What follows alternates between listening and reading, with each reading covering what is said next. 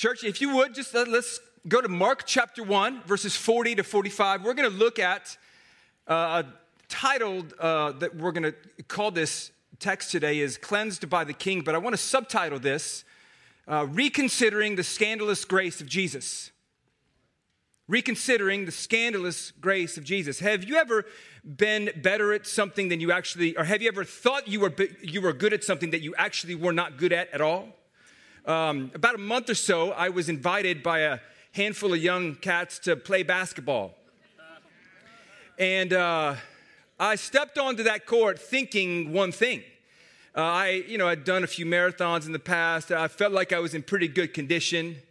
And so I stepped onto that court Uh, assuming that I was, you know, I, I, it'd been a while. I wasn't going to beast, but I was going to hold my own. And I soon came to realize that every stereotype about white guys on the basketball court was absolutely true with this guy. Uh, cannot jump, has no crossover, uh, and uh, uh, has weak hips. Like, I was dying. After two hours of basketball, uh, I had been working out, but this was different. And so as I was walking to my car, I could barely walk, one, could barely breathe. Like, the oxygen in the gym got sucked out. Uh, I had no air. And as I was walking to my car, I was, I thought one thing, this hurts, but it hurts really good. When many of us think about grace, God's grace, we think we've got it. We think we know it. We think we've been around it. We think we understand it. But for many of us, it's a, a theory and not a reality. And what we're going to do today is we're going to allow this story of God's grace that crosses every boundary that we could think possible. And it's going to hurt today, but it's going to hurt really good. And what we want to do is, just in these few moments, is we want to take the virtual reality glasses. For many of our kids, they put on these glasses, and it brings them into a different world where you can, like, you you smell, almost like you smell new things, you see new things, you you you laugh at new things. It enters you into a world, and we're going to enter into the world of grace today. God's grace that isn't just available for this man, but ultimately is designed for you and I. Let's look at it. Mark chapter one, verses forty to forty-five. It's a familiar verse, but one that I hope comes alive to us today. A man with leprosy came to him and begged him on his knees, "If you were willing, you can make me clean." Filled with compassion, Jesus reached out his hand and touched him. "I am willing," he said, "be clean." Immediately, the leprosy left him and he was cured. Jesus sent him away at once with a strong warning. "See that you don't tell this to anyone, but go show yourself to the priest and offer the sacrifices that Moses commanded for your cleansing." It's a testimony to them. Instead, he went out and began to talk freely, spreading the news. As a result, Jesus could no longer enter a town openly, but stayed outside in lonely places. Yet the people still came to him from all places. I love how Mark and ultimately all of the Gospels, they, like a really good jeweler, they take a diamond and they give you a different perspective of the priceless jewel. What you have in Matthew, Matthew helps us to see the priceless jewel of Jesus, but to see it through the perspective of Jews. Luke is, for Greeks, uh, unpacking and bringing Jesus to light so that Greeks could see and savor Christ alone. John is for all believers, but Mark, Mark is really cool because Mark is writing to Romans. Uh, the This book is written right around fifty-five to sixty A D. What we find is that in Matthew, Matthew talks about this story, but Matthew talks about it in chapter eight. Luke talks about it, but Luke talks about it in chapter five. Why is, why is Mark doing this in chapter one? What is going on with Mark where he's trying to communicate something very clear at the very beginning? What's he doing? Well, let's take a step back and let's really consider Mark. This is John Mark, the same one in Acts chapter fourteen. John Mark that uh, split up the gang. Barnabas and Paul. This is the man who was, was invited into this journey, but because it was too hard on him, he said, "I want out. I want to leave. I, I want to run away." Paul hated it. Barnabas was like, let's give him another chance. The two got into a disagreement and split as a result of John Mark. Many scholars look at, at the instance where a young boy was next to Jesus when Jesus was getting arrested. And, and they grab one young man by his cloak and he slips away naked, running away. Scholars believe that, that Mark is writing about himself. You have a man who's run away and yet gets restored by, by the hope of Jesus, by this man, by the King of Kings. John Mark gets restored, gets into relationship with Peter. Um, as an eyewitness, gathers all of the information about Peter, uh, gets restored in his relationship with Paul. And now he's now commissioned to talk to and write a letter to Romans saying one thing: don't run away. The very thing that he did, because he's been restored and redeemed, he's telling this group of Roman believers who were going through the worst persecution the church had known, with a man named Nero at the helm. And they are overwhelmed with questions like, am I going to survive? Is this really worth it? And what Mark is doing, he's saying, no, no, no, let me tell you about the King. Now, this is really interesting because Mark starts off his gospel, the good news, the beginning, the good news about Jesus the King, the Son of God. Now, what's interesting about that term is that that's how Mark starts off the gospel. It's like a dissertation for a doctoral, kind of a whole project. He has a thesis. It's very simple. Jesus is the King. But what's fascinating about this is that starting in about seventy-five years before Nero, Augustus Caesar, he comes on the scene and he talks, he's trying to describe himself to others and then commanding them to call him a certain term. And he comes up with the perfect synopsis: Divi Filius, Son of God. And so he commanded and required that everyone had to call him one thing: Son of God. So every emperor from that point to Nero called himself the Son of God. Guess what Mark does? Mark comes on the scene and he says, let me tell you about the real Son of God. Let me introduce you to who he is. Let me tell you about what he does.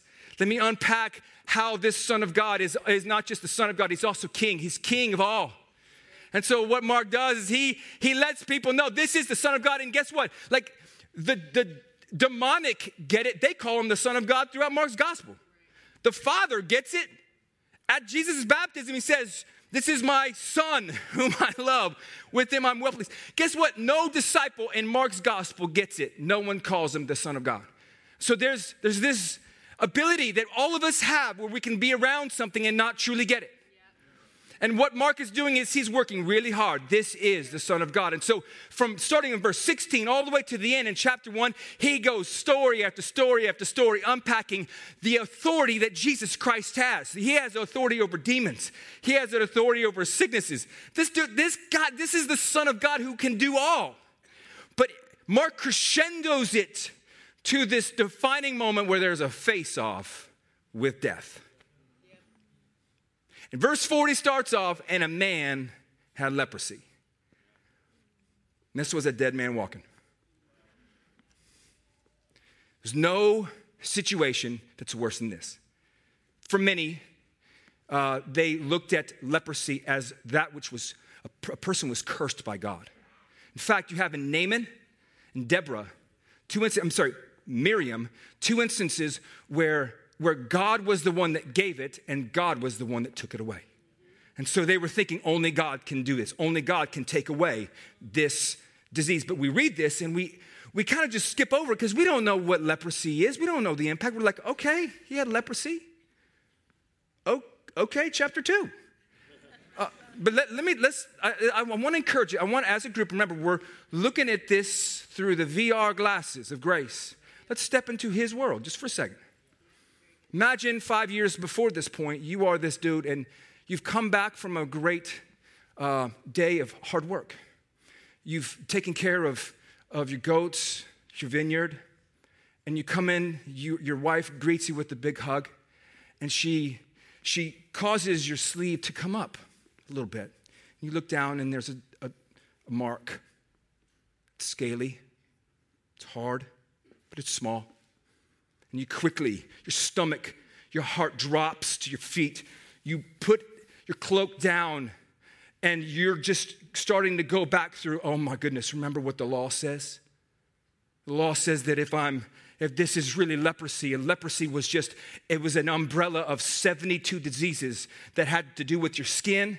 But this is Hansen's disease, the classic leprosy, that, that, that this was a big deal in the law. Leviticus thirteen and fourteen talk, it's like a dermatology handbook. Yes. But but as, as he sees this, he covers it. A couple days goes by and and he's you're about to take his, his shirt off, and, and then his wife sees it. And her heart drops to her feet. And they look at each other without saying a word. They know what has to happen. They have to go to the priest. They have to. So the day that you go to the priest, before the, before you do that, your daughter asks you to have one last tea party. You enjoy your tea party with your beautiful daughter. You wrestle with your son. And then you make that long journey to the priest. And the priest looks. And in, I believe I've got it in the back. It, Le- Leviticus thirteen, two through four, the priest sees your disease. He sees it right there. And what the priest said is if he, if he identifies it, he was a doctor, he knew the law. If he saw it as leprosy, he would say, unclean. And he would walk you out of the city. You would be walking out and you would see your wife, you would see your kids, you would be, you would see them, and they would be quickly dismissed and distanced from you because you would no longer be allowed to have contact with anyone in the city. You were now seen as an outcast. You were now seen as the forgotten. You were now pushed to the outskirts. You were gone. You were, you were a disease, not just physically, but emotionally, spiritually, every part of you was cursed by God. And he's brought out. And tradition said that many lepers carried a bell, ringing that bell everywhere that they went. Can you imagine that? For some, they even had a fourteen-foot pole because that was what you were supposed to now stay. You were supposed to stay back fourteen feet. This was this man's life. That the disease began to grow, and it, it, it now the blood filled up in his eyebrows, and they curled over his eyes just like a lion. It impacted your larynx to where when you spoke, you sounded like you were growling. You, you emitted a horrific smell. That it got so bad that you were defined as a leper. In fact, Mark fourteen, Jesus is eating with a collection of guys, and there's one guy, Simon the leper. He's healed. He's clean, but he's still called the leper. Really? I mean, come on, he's, he's good to go. Let the leper thing go. But in that culture, leprosy defined you. It defined you. Emotionally, it caused a level of loneliness that no one has even an idea about. I mean, I, I've heard it said that loneliness, uh, in its base form, when it's intense, it's like smoking a half a pack of cigarettes a day. That's how the impact is on you personally, with your physical body. Imagine what it is with this man. He's distanced. He is a desperate man. For most of us, we hear stories like, like this, and we don't know a desperation like that. But I, I think it's a different type of desperation. I'll explain it like, like this. I heard a story a, while, a long time ago. It was a guy by the name of Sean Murphy. Sean Murphy had warts. Uh, warts on, if you've ever had warts, they're embarrassing, they're, they, they're, they're painful, but the roots go down really deep. And so he... Uh, was trying to figure out, how do I get rid of these warts? And so he began to put a collection of, of ointments on these warts. The more warts he put on them, the worse the warts got. But he was doing, he was just kind of like doing it by himself, trying, trying to like wear gloves a lot. I mean, he he just, he was trying to figure out, how do I get rid of these warts? But it got to a point that he got so desperate to get rid of his warts, he happened to be uh, a night guard, and he had a Colt forty-five. It's a gun. So what this, this is a true story. Sean Murphy, you can Google it, from London. He takes this Colt forty-five out, and he's in his own home. He's so desperate to get rid of the warts that he points the trigger at his finger, thinking it's just going to take off like the end. He pulls the trigger. It removes the whole finger. He gets arrested for illegal gun use, which is kind of funny, not kind of not. Um, and he, he, goes to, he goes to the hospital, and the nurses are gathering around him and going, Sean, was it worth it? And he goes, yeah, it was, but the only concern I have is the warts are going to come back on my nub. We have a different type of leprosy. It's called the leprosy of the soul. Yeah. And for many of us, we deal with that every day. Yeah. It's when you look in the mirror. And with this man, he was defined as a leper. He was the desperate man, a leper. For some of us, we are Corey Bendix, the addict. Corey Bendix, the quitter. Corey Bendix, the divorcee. Corey Bendix, I can't keep a job. Corey Bendix, I'm so angry, I constantly release what I am on everyone around me. I can't control it. See, most of us don't have physical leprosy, but Jesus, thankfully, isn't the whole point of the story, isn't just about a physical problem, is that it's a physical problem that is expressed in a spiritual need that all of us have. And guess what? There's nothing that this man could do to fix his leprosy. He was at the end. He had no hope. And you and I, we actually think that if I just have enough money, or if I have the right job, or if I go to the right city, we think that we, if we can create a concoction of answers, it can heal the leprosy that is raging in our soul. And the answer that this man comes to is, I don't have an answer. He's a desperate man. He comes to Jesus knowing that the process and the progress of him going from the outskirts. I mean, I'm sure that he's his wife remained in touch with him and maybe even brought him some bread one day and said, honey, honey, there might be a man. There might be a man who, who he's healing people. He's destroying the power of, of Satan. I mean, he's doing things. He might be the answer. He might be it. And he leaves the bread behind. He rises up with the nubs on his feet, and he just finds a way to run. And he runs through all of the crowds. Did he say unclean? I have no idea. I think that he probably didn't. And he is breaking every law possible. He is, he is creating this response that is, that is so scandalous. He had a scandal in his soul, and the only one that could heal it was the scandalous grace of Jesus. When we think of scandal, we think of, of that which explodes, that which we hide, that which brings damage, that which is, is an ongoing process that now finds its way to us and explodes right in our face. This dude had a scandal. He had a, he, there was nothing he could do, and he says that he showed up. He was desperate. He was humble. He was passionate. He was passionate. He shows up and he says, are you willing? If you are willing. He, see, even him saying that, he was saying, God, you're God.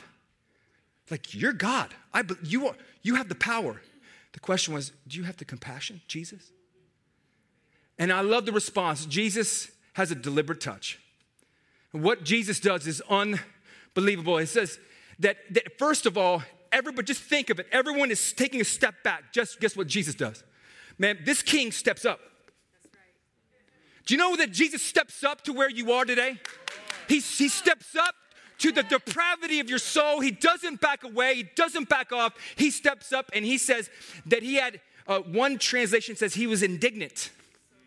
Others say he was compassionate. Others say he had pity. I love it all. Because it's the two-sided coin of a God who hates what sin has done and then has an answer to do something about it. We have a God who's indignant. He hates what's been destroying you. He's not disconnected from you. He hates it. He hates it, and then he has an answer. It's one thing to be really passionate about something but have no power. It's another thing to have a lot of power and have no compassion. This God has both. And they kiss in the, in, in the person of Jesus Christ. And not just does he, and that, that word, he's compassionate. It's this from the guts.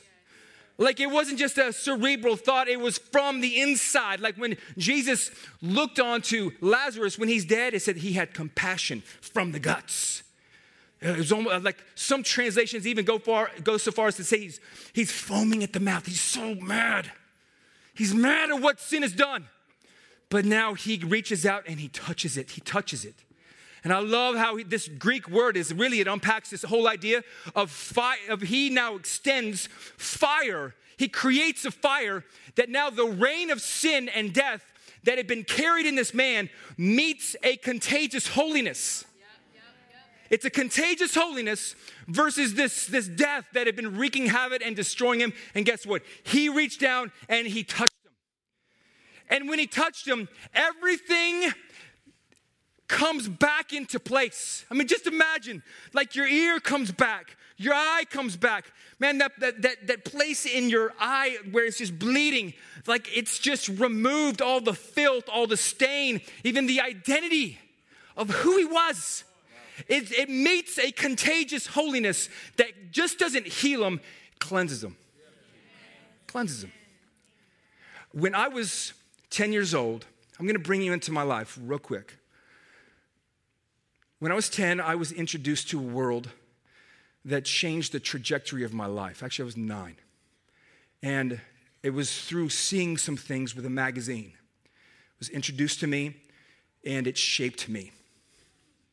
For the next nine, about nine to ten years, most of my world was, um, it was wrapped around this issue of filth in my heart.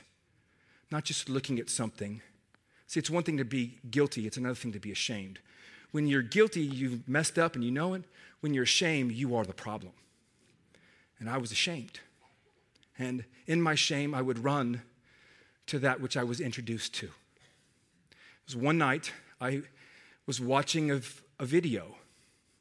And it was late at night. And out of nowhere, I received a touch on my shoulder. It wasn't just a normal touch. It was a grab. Startling. And I looked up and it was my father. Locked eyes with me, came down, and he said, "I love you. We're going to get you out of this." A touch that instantly brought conviction. It brought sadness, but then ironically, it brought hope. That now I'm not struggling alone. I'm not silent anymore. This thing isn't just ruling and reigning over me. It's not overpowering me. Now I have I have someone who's reached into my world, touched me, awakened me, and now wants to walk with me to get out, get the heck out of there. And what we have in Jesus Christ is one that reaches in and he touches you. He touches me, and he just doesn't say, "Now just go ahead and get it right." No, no, he walks with us, and then ultimately he gives us the church to help us with the journey. This God touches us, but then he concludes it with a divine design. Is that, is that with, with Jesus, what I love about even the idea of what he's done is this whole hope of a great exchange. It's a great exchange. It's what a theological word is propitiation. It's, it's, this, it's this beautiful picture of how Jesus absorbs our sin, gives us his life, but then pays the penalty for what, what we deserve. And what, what, what you have in this, in this moment from verses forty-three to forty-five is that it, is, if you can, take a step back and look at all of the places in the Old Testament where we, feel, where we see this great exchange. Like, for example, Genesis three twenty. You have a great exchange where Adam and Eve, they deserve sin. They, I mean, they deserve death for their sin. What does Jesus, what does God do? He takes an animal and he kills it and he creates skin.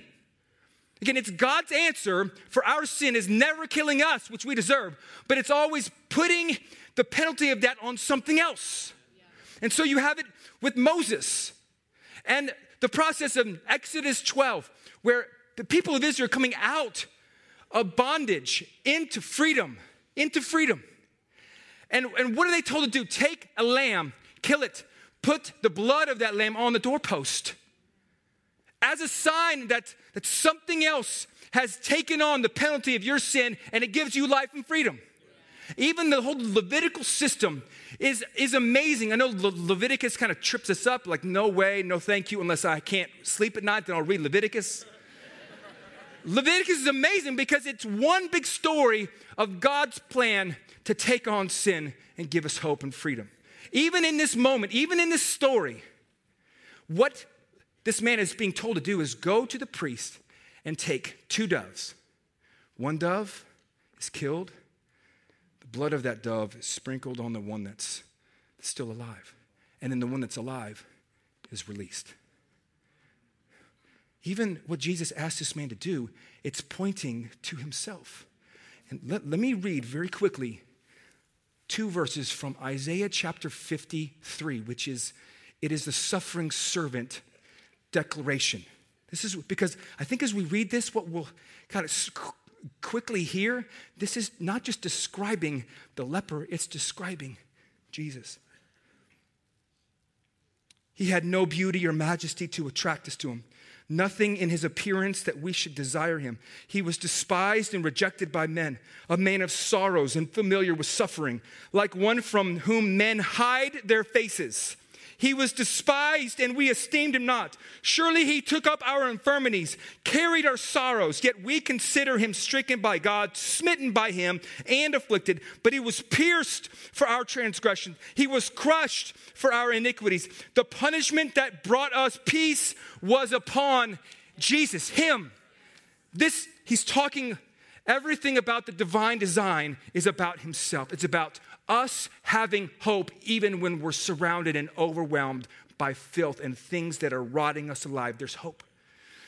Reminds me of this. I'll fi- finish with this. This is, this is a life straw. Um, if you ever find yourself in a place where you have no access to water, which, like not many of us like think we're good, right, with water, but if you ever decide that you want to go into the wilderness and then survive, the life straw is your friend.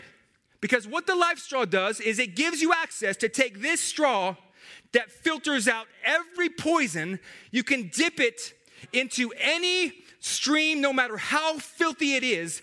And guess what you can get? You can get the life-giving source of water. Everywhere you go, you always have access to life because of the life straw. What Jesus is saying in this, in this amazing story, is that the divine design of hope and life is found in himself. That now we don't just have to, that's good news, isn't it?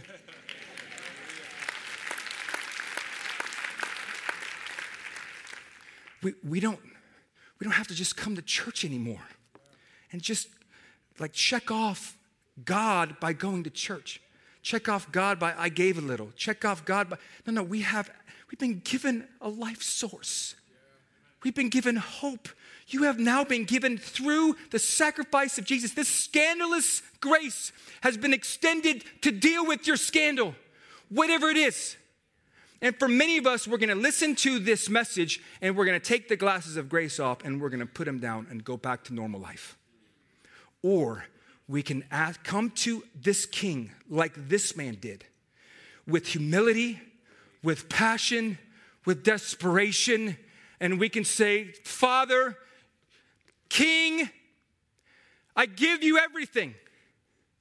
I, I've, I've, I received you when I was a kid, but man, I'm hearing the hope of a, of a Savior who has offered, who has gone so far to offer me life, and I don't want to walk away from it.